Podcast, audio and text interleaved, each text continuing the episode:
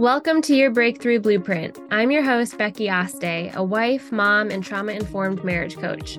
After a decade of trying all the mainstream modalities of healing to save my marriage, I found myself two kids later separated and on the verge of divorce. That's when I stumbled upon the unconventional game changer of somatic work that not only resurrected my dying marriage, but bled into breakthroughs in my parenting, purpose, spirituality, health, wealth, business, and more in just six months. My intention with this podcast is simple. Through every weekly episode, my goal for you is that one, you realize how insanely collective our struggles are, that you're not even close to alone. Two, that you can laugh a little because God knows we need it. And three, that you walk away with actionable advice on how to design your unique blueprint for your breakthrough life. So get your earbuds in, grab your coffee so you can sit back, relax, and enjoy today's episode. Welcome back to another episode. I'm so excited today to be joined by Brian Tierney. So, Brian actually holds a PhD in somatic psychology, and he has for over a decade been an international trainer of somatic clinicians. He's been an integrative clinical bodywork practitioner since 1999 has had a multiplicity of experiences, including working with cancer patients in New Zealand, stewarding rites of passage events for men's and, men and boys, and providing drama therapy in group settings. So, his thousands of hours of training in the healing arts and sciences include certificates in EMDR, leadership and social transformation, biodynamic craniosacral therapy, advanced breathing facilitation, yoga training, clinical hypnosis, transformational dance, drama therapy, and a plethora of clinical massage modalities. Oh my gosh, Brian, welcome to the podcast. How are you today? I'm doing well. Yeah, that that guy sounds like he's done a lot. Sounds exhausted and you're only 21 years old. How did you pack it all in? yeah. I'd love to hear your story first of what led you to somatic work in the first place. Yeah, I would say that pretty much my own journey with anxiety. When I was doing my bachelor's, I got a somatic condition in my throat and my gut. And intuition, my intuition was that it was psychosomatic, that there was something having to do with my mind body that was generating the symptoms. I felt like something was like caught in my throat. And I went to the medical docs, and nothing that they said really made sense to me. What made sense to me is that my anxiety had gone up and that there was a, a mental aspect to it, a psychological aspect to it. So that really propelled me into thousands of hours of training and massage and process work. And then later it was the trauma resolution stuff and kind of process work doing drama therapy and things of that nature. I love that because my clients often will say they what drew them to me in the first place was that I, they know I've been through stuff myself. It wasn't just this like head knowledge that I learned somatic work and I can intellectually tell them the tips and tricks and all of that, but it was a personal, you know, journey of pain that led me to it. And it sounds that's the same with you. And I just think you you can't put a price tag on that because empathy is just one of the most the biggest pieces of healing for so many people. So I imagine your clients benefit greatly just from your empathy. So, EMDR, I know many people listening may have heard about that, but maybe what exactly is that? First of all, EMDR works best with trauma that is not that complex. So, people that have had multi episode, many different types of trauma over many years, EMDR is less likely to be useful and more likely to propel that person into some sort of panic attack response or something. So the more complex the trauma is, the the more work that person needs to do in terms of basic stabilization, and that could include somatic work to stabilize them and get them ready for the, the more complex trauma resolution work. But that being said, we can't just assume, as many people do in the somatics community, somatics just means body for the listeners, uh, a body centered approach or a nervous centered, nervous system centered approach to working with uh, trauma or working psychologically with folks. Um, but yeah, we can't just assume, as so many do in the somatics community, that this that the body's going to be a safe place to be. Yeah. Some people they they're running dissociation and for good reason because the body isn't a safe place to be. Mm-hmm. So if we assume that okay, let's just track what's happening in the body and get that person in their body that it's going to be a stabilizing thing for them. And that's a bad assumption because for some people the body isn't safe and it's going to throw them off into dysregulation and mm-hmm. really throw them off. Yeah. No, thank you for explaining that. And that makes a lot of sense because this particular friend, it was a lot of complex trauma over the course of her whole life. So I think that's going to be helpful for people just hearing that. I uh, before we started recording, I know I said there's a million different tracks we could go down that I want to pick your brain on. We could have more episodes in the future, but just a little teaser of some of your history. And then I'd love to dive into more couples therapy, relationship repair, attachment theory, things like that. But first of all, can you just give us a little bit of a glimpse into your experience working with cancer patients and was somatic work included in healing those patients? Yeah, so I lived in New Zealand for a few years, and I worked uh, a lot with the Maori people, uh, First Nations people of New Zealand, and I worked in a naturopathic clinic doing hands-on work with people's nervous system. And yeah, these were cancer patients, so people's obviously their nervous system was highly loaded because of the stress of having cancer. And so I would, that's one of the unique things uh, about me as a clinician is that I, I work hands on. I, I actually touch the nervous system and touch the body while I'm doing psychotherapy or while I'm doing EMDR. So that's what I was doing at this cancer clinic was I was working working with people's nervous systems to help them to restore resource themselves and de-stress because cancer is intense. Yeah. Mm-hmm. Yeah, that's really interesting to me. Just my family has been affected by cancer even this year. Um, my husband's uncle was diagnosed with blood cancer and has gone through rigorous chemotherapy and has been isolated and not able to be touched or seen. And it's just so hard. I, am not a doctor, right? I'm not going to pretend to say I know what medical treatment a patient needs, but I do know the power of healing through touch and healing trauma and healing the emotional piece of it. And it can break my heart just to see certain just Western medicine can leave that out in a really big way. Just the emotional trauma resolution side of it, the power of human physical connection for healing. And so I think that's really cool. And yeah, not very common, at least with the doctors that I tend to talk to, that you actually include touch in your care for patients. It's like a lost art. yeah. There's this fancy word called psychoneuroimmunology which is uh, a word describing how the psychology, the neurology, and the immune system are all hooked up and linked up together.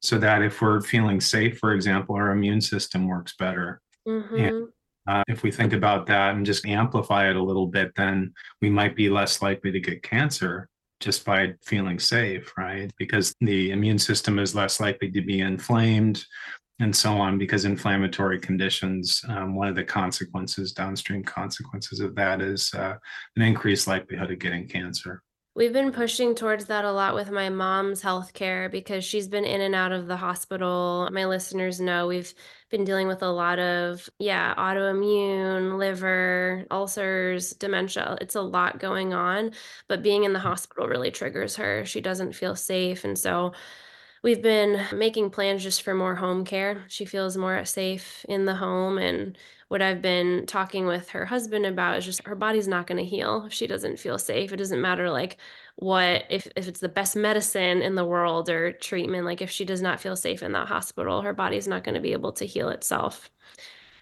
So you're going to have to tell me that word again. I'll practice saying that. That's a mouth. Psychoneuroimmunology. That'll be the title of this episode.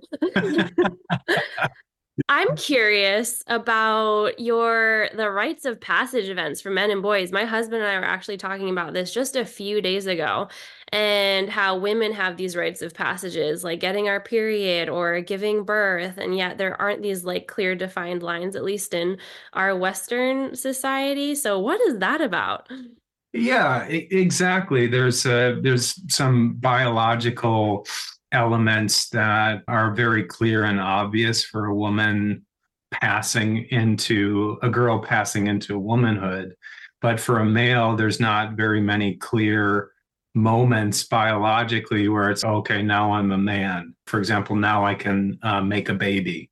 It's not a very clear uh, biological process. Through millennia it's pretty much always been social processes that have indicated that threshold where a boy becomes a man it can be very confusing for male psychology not having a very clear threshold to cross, a social threshold, because the, the ancient rites have diminished over over years since uh, post Christianity, I guess we could say. And so we've lost a lot of the rites of passages that have indicated that really clear moment where a boy becomes a mm. man.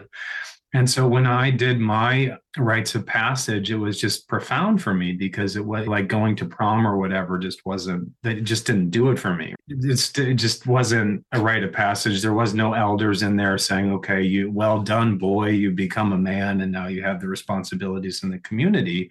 There was nobody to hold my feet to the fire, nobody that could help me to experience my strength as a man besides maybe my football coaches, right? Which didn't really work too well because it wasn't emotionally integrated. It was just like physical strength. And then there wasn't any emotional literacy training. There wasn't any training about how to integrate aggression socially yeah. and in communication and like how to communicate if I was upset and locate how and why I was upset and to communicate it and to none of that was there. Mm. None of that was there. So when I did my rites of passage stuff myself, when I, and this was when I was like 25 or something like that, 22, 25, I was 22.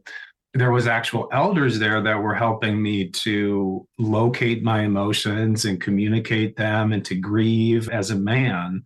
And that was just extraordinarily powerful for me. So i, I was like okay i got to be a part of this. I got to help boys achieve manhood. I need to i'm really interested in teaching emotional literacy to boys and to men. And so I essentially became a specialist in male psychology over many years, working with men and doing rites of passage events for boys and, and for men.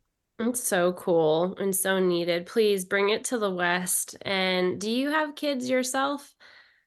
Yep, I do. I have a 15 year old girl and a four year old girl. Oh, wow. Very cool. Yeah, my it's just needed. Like my clients, they're all women. Their men have been raised and just inhaled from birth so much toxic masculinity and just a lack of yeah direction with exactly what you're saying with just emotional literacy and feeling comfortable with that. I think it's such a threat to men in our society to yeah, really be in touch and express emotions, to be vulnerable. It's really a threat, I think, to their own sense of love and belonging because of just all the assumptions and stigmas that come with a man who's doing the deep work or sharing weakness or pain and it's just needed. My husband, he's actually downstairs right now on a call. He just hired for the first time ever a somatic coach. Like he's seen me go on this journey for the last two years and he's witnessed the transformation and has picked up things from me, but never, you know, done it for himself. And I'm just really excited for him. What I told him is because I know the man um, that he's getting coaching with and he's just exactly what you just described. He's really leading the way of how to help men see that it is safe and really just such a better way to live when you're able to get in touch with all pieces of you and integrate all of your emotions instead of stuffing them down or numbing them out or escaping coping. So like i said in your introduction there's you're a guy who's done a lot of stuff. It's interesting how long you've been in somatic work to me, just because I feel like from it's been two years now since really diving into it. And I feel like it's becoming more and more talked about, more and more mainstream. Buzzwords like nervous system work are like now part of our modern vocabulary, but it has not been that way forever. So for you having been in this work for 19 years how has it been viewed up until now? Like what historically speaking when did we become so disembodied and how did we start to get back on this track of being in our bodies again? I'll give you an example of how how unknown it has been. I remember doing some branding work with a marketing person uh, a while back, and I was saying, "Oh yeah, I do somatic work," and I was doing some branding around it. And he produced an image. This is an investment. I'm doing it. I'm making an investment in marketing, and he misheard me and put semantic semantic psychology and it just goes to show how little the word is often you know, the word isn't known somatic. So much so few people actually have heard that word. They translate it as semantic or something like mm-hmm. that and it's seen somehow still as mystical or somehow non science based or something like that, when it's really the only concrete information we, we really have is in our bodies. The rest is just with the language and abstraction, right? Mm. And so it's a weird counterintuitive thing that that somatic work is somehow become cast and this has been like this for many years over the 20 years a lot of and and it's strange too it does um, tend to draw in artistic types creatives people that are really interested in creative expression so it gets often this kind of imprint of being a mm-hmm. thing when it's quite strange right because so much of psychotherapy is about abstraction and just using words and talking mm-hmm. heads and words and words but and it's weird like inversion or the wires are crossed about somatics because it's like wait hang on. When we track what's happening in our body that's actually what's happening. It's not an abstraction right?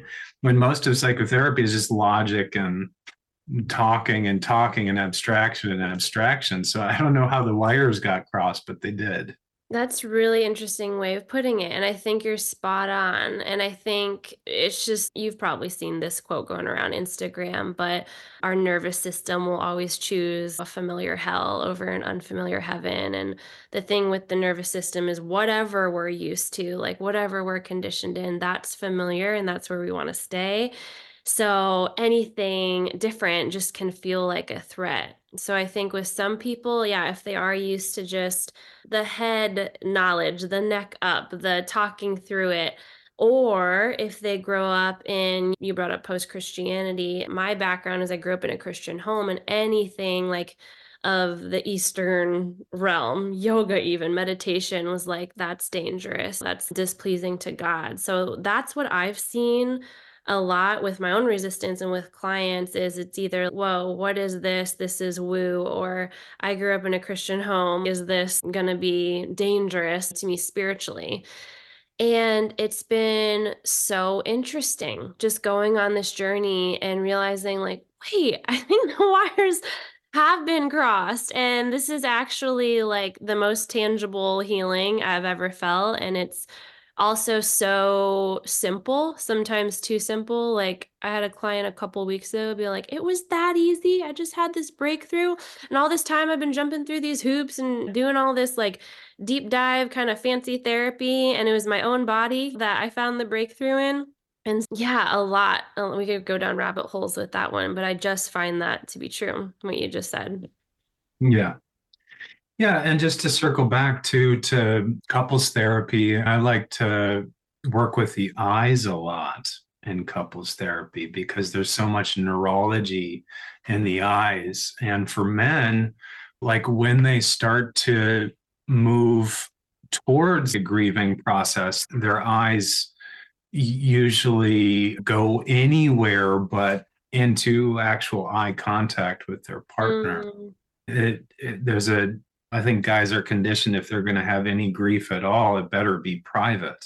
Mm-hmm. Uh, and that a man is lucky if he's going to allow himself to have any grief at all, because I like to say that grief grief is a is one of the prime killers of men. Mm. If we were to generalize it, I like to think that grief is a taboo topic for men and anger is a taboo topic for women. Mm. So therefore are very pernicious for both. And I, I guess I, what I've noticed in couples therapy, if I were to generalize, is that when grief starts coming up in a male, the man's eyes go anywhere but into eye contact. And similar for a woman, if anger and aggression is coming up, then the eyes are going to do anything but make eye contact. Yeah. Yeah, the Jake, my husband's coach, he I remember him saying once because he was on a client call, one of my clients was saying, My husband just gets so angry, so much explosive anger. And he's like, I've been working for with men for years and years, and I've yet to meet an angry man. It's just a man who has a lot of unprocessed grief. And so I think there's something to that. But what you're saying with the eye contact, that's interesting to me. So in a session, let's dive into couples therapy and you're noticing that happening. Let's say it's the man who's avoiding eye contact. What do you do in that moment? Like how do you guide through that? I'm going to go with the direction of ease first, which is more okay, this is in this particular moment, it's a non relational grief, even though the grief has been triggered by what's happening in the relationship. What's comfortable is that the grief brings the man into kind of his vacuum, into his kind of private internal world that's sealed off, hermetically sealed. So I'll just go with that first. And sometimes I'll even amplify that by getting him to close his eyes and then track what's happening in the body. What are you mm. noticing in your body? A lot of times, of course, it's going to be a sensory, a big sensory experience in the chest or in the guts. And to just facilitate a deepening into the grieving process itself. Okay. And hopefully, midwife some of the waves of grief that are there. But at some point, what I'm going to want to do is I want to help him to bring that inner world that's sealed off into relationship with his partner. And one of the ways that I'll often do that is I'll just say, allow that grief or that sadness to come up into your eyes. And when you're ready, just let that, let your eyes open and let that grief come out of your eyes towards your partner. Mm, hmm And then, and there's a, a, specific neurology that goes with it because there's so much neural wiring that goes into the eyes.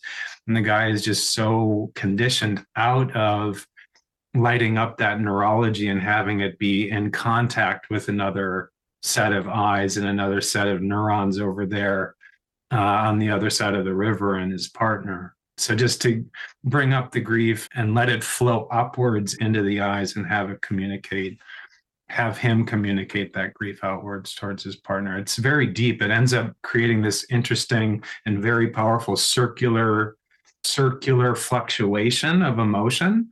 And it sounds weird to say it, but I bet you know what I'm talking about, right? Where things are just flowing between partners. There's a flow. And this stuff can't this the the thing about somatics, right? This stuff we don't have the hard science and like the quantum evidence and stuff, but we do know that limbic systems communicate and that heart rates go down and, and things of that nature. So we know that we are wired limbic system to limbic system, ner- nervous system to nervous system. We just don't know, really know the mechanism of how it works, right?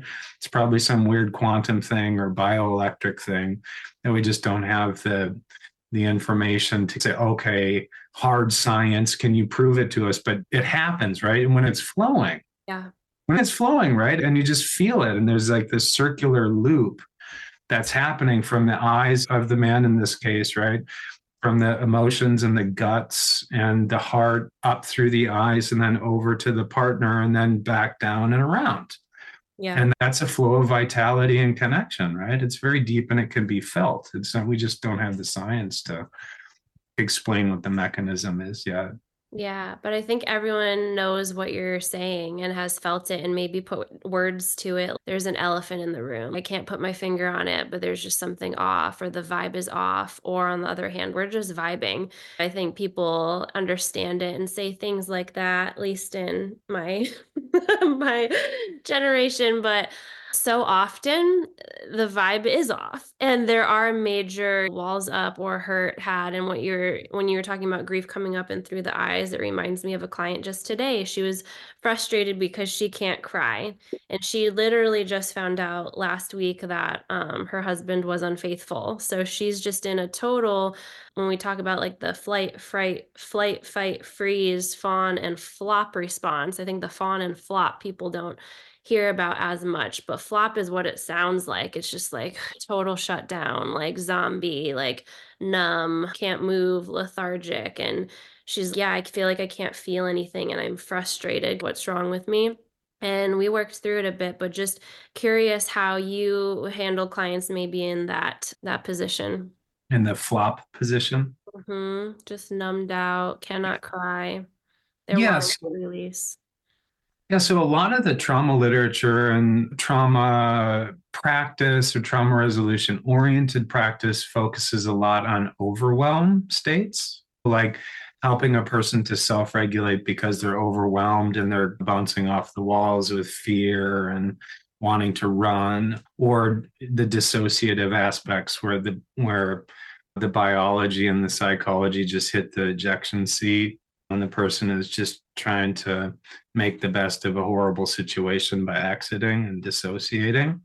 So all that's overwhelm stuff but there's not enough attention to what we could call underwhelm which flopping would be a type of underwhelm where a person can't get into the arousal systems. They're they just flop and the sympathetic nervous system, which is the gas and the arousal system, it just isn't really available. So actually the thing that's underrepresented in the literature and the practice is we actually need to stimulate folks. We need to bring stimulation.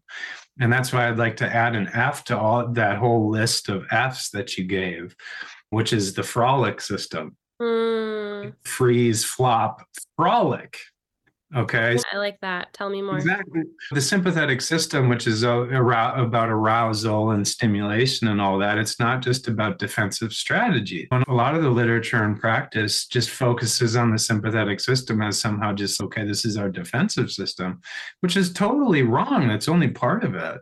Hmm. Arousal systems are, devi- are designed to also do happy, wonderful things like frolic, right? And play and this is one of the things that a lot of people a lot of couples have forgotten right how to play together just yeah. like all that resentment builds up over time and then the couple just stops playing somebody that's uh, in that floppy position i'm going to want to basically boot up their arousal systems. I'm going to want them to do more active things in their life. I'm going to want them to you know exercise a bit more.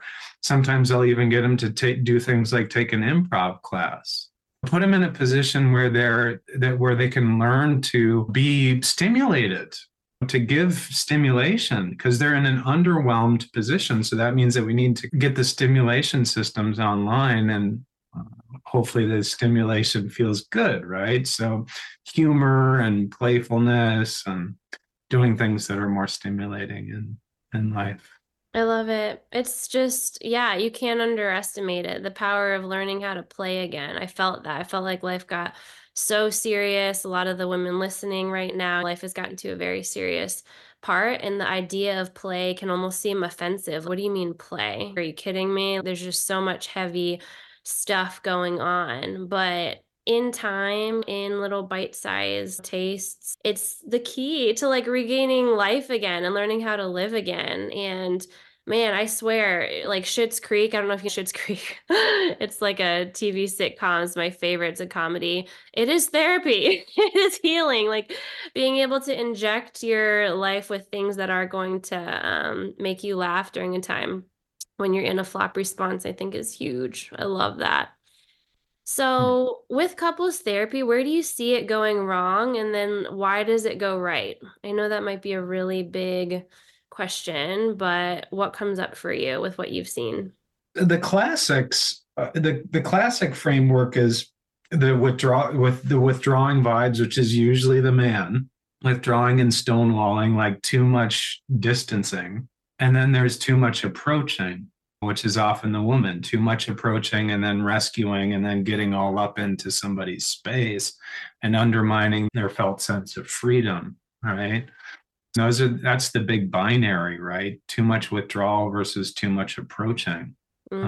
Um, and then I guess to add a third thing that runs amok and is probably the, the largest poison of every relationship is resentment. Yeah. If a couple can't let go of resentment, that poison is going to destroy them. It's resentment that uh, often fractures the, the couple into those two that binary of too much too much approach versus too much withdrawal. But even if we worked on those dynamics of withdrawal and approach, if there's resentment, and that resentment is being held on to, then it's just going to be the poison. And and if they're committed to holding on to that resentment, then the couple will fail. Mm. I'll just fail. It's the most appropriate word to use for it. I think it's poison, and it's poison that each is drinking. It's like poison to the marriage, but also to the one holding the resentment. But man, can it be? It, it's a big one. It, I felt like deep resentment, borderline hatred, just wanting to like inflict pain just because I was hurting so much. But that's exactly what it was. I needed to learn how to stop poisoning myself first and a lot of the women um, that I work with, their husbands are not on board to do couples therapy yet. And so a lot of the women coming to me, they've either tried couples therapy and it didn't go well and they felt like it drove them further apart, or the husband has just what we were talking about earlier with this culture of toxic masculinity, just felt like that's not safe to even go near a therapist door. So, what the women that I work with, they are learning to take the lead and start this work, so to speak, on their own. They've often tried everything else, and somatic is the one thing that they haven't dove into yet.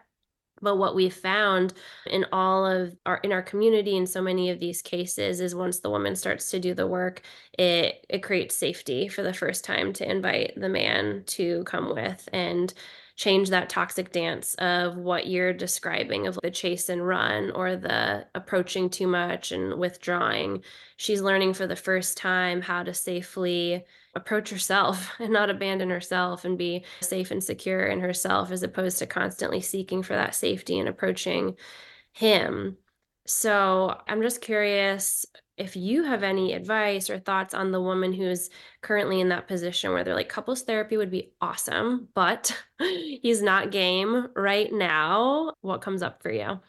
Yeah what you just said it can all be put under the umbrella of differentiation right? This fancy word that gets talked about that eh, for some reason it ends up being hard to teach. Um, differentiation is the opposite of codependence right it's the opposite of the entanglements that we find ourselves in, in in relationship where we confuse ourselves for another person and we get all wrapped up in these new additions to old conflicts through just being tangled up in blue and then the opposite of that is differentiation, where you can uncouple from all that, that entanglement. You can be yourself. You can go towards your own interests the things that make you come alive and give you vitality and you can get powered up. And you can you can learn to plug into the frolic system and learn on your own how to without being dependent and codependent on your partner to change in a certain way how to power up and get joyful. And if you're powering up and being joyful your partner's going to want to spend time around you, whether it's in therapy or where or wherever else it is, right? So if you're changing from the therapy, if you're differentiating and becoming less dependent on whatever their your partner's moods are and stuff, they're going to want to be with you. They're going to want to follow your lead because they see you growing and having more vitality in your life. And they're going to, unless they're stubborn and sadistic, which happens, and they want to throw their poison and their resentment and basically flush the, the, they're committed to flushing the the relationship down the toilet which can happen as well. But i would say that by and large differentiation and just connecting with your own sense of vitality that's the way to go because they're gonna they're gonna want to join sooner or later I think that's beautiful. And it's so true. And I tell women all the time like, when you rise, you'll either call him up or call him out. He's either going to want to move with you because all of a sudden you're vibrating at a higher level. Again, like you said, vitality and interest and what drew him to you, I'm sure, in the first place. Like, all of that is coming back. You're uncovering all these masks you've put on or these heavy suits you've worn to protect you. And here comes you again. And, but that's best case scenario for a lot of women. But also, other best case scenario is he does decide that he's committed to still flushing the relationship down the toilet. But at this point, you've reclaimed your life again and your vitality and your passion and your ability to, yeah, be and exist in joy no matter what he's doing. I think a lot of women at that like principal place when they're everything is just bitter and resentful and it's just awful and the idea of putting on a happy face can feel like fake to them or I'm not being true to myself if I'm just like acting happy and whatever. Like we need to talk about the hard stuff. And I think that's not really truly you, is what comes to mind for me in that situation. Like you are more than just the hard stuff. A lot of times we've just gotten sucked into this vortex of trauma. And it's what we've talked about this whole conversation. It's learning how to live again and play again and step back into your own lane and your own purpose that can do wonders for a relationship. So I love the work you're doing. I think it's so fascinating just getting to pick your brain, having been in this for 19 years and seen so much. We'll have to do another episode. But before hopping off, is there any last thoughts that you want to share just to leave listeners with? Hey, I really this soundbite, the column up and or column out. Mm-hmm. I really like that. As you you clarify yourself, you become more coherent and embodied, then it's just going to clarify what's there in reality. It's going to bring the true colors out. And whether those true colors are actual real colors and, and vibrant colors, or if it's more like a gray zone speckled through with ugly reds and poisonous purples or something, poisonous yellows, or oranges or whatever, then it's going to show those true colors. So I think that's well said. And I really like that sound bite, Becky. Thank you, Brian. Brian is my dad's name, by the way. So when we first oh. connected, oh. I was like, I'm going to hear this guy out. So I'm so glad we connected. It was a joy to talk to you, and I hope we get to do another collaboration in the future. But thank you, everyone, for listening today. I'll link all of Brian's information in the show notes. So Make sure you go ahead and say hi to him on Instagram, share what resonated with you, and we'll see you next week. Ah, I'm honored you found today's episode worth your listen and time to hang out with me today. You know, for some of us, this podcast is just the thing you need to support you towards your breakthrough. But for others, we know we need a deeper level of support and guidance. So if you're a highly ambitious woman who's ready to repair deep, unshakable connection in your marriage, I'd love to tell you about my client coaching program called Root to Rise. This is the life changing transformational container that will teach you exactly how to launch your marriage to the next level by moving trauma out of your body and stepping back into your power. Even if you've already tried everything, even if you're caught on the fence of should I stay or should I go, and even if your husband's not on board today. So look for my link in the show notes to book a call with me, and we'll just talk about what's working, what's not, where you want to go. And very easily, I'll be able to tell you if and how I can help you. And if not me, I can still point you in the direction of some resources that can. So, either way, tons of clarity. We'll have some fun getting to know each other while we're at it. And that's it for today. Huge hugs, my friend. I'll chat with you next Friday.